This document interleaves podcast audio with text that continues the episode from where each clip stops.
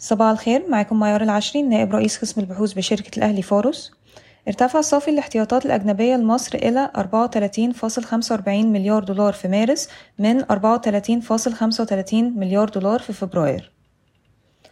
قفزت إيرادات قناة السويس بنسبة 39% على أساس سنوي في مارس 2023 إلى أعلى مستوى شهري لها على الإطلاق عند 832 مليون دولار.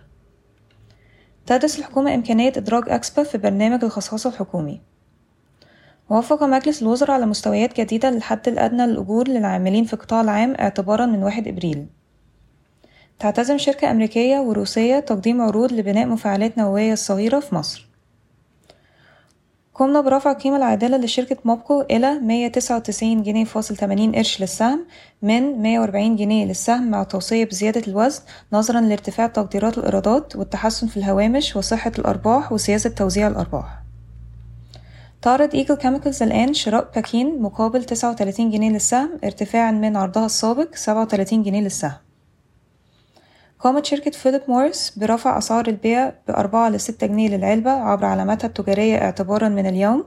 هذه الحركة إيجابية بالنسبة لإيست أعفى مجلس الوزراء 25 ألف طن من الدواجن المجمدة من الرسوم الجمركية في جلسة مجلس الوزراء الأسبوعية أمس.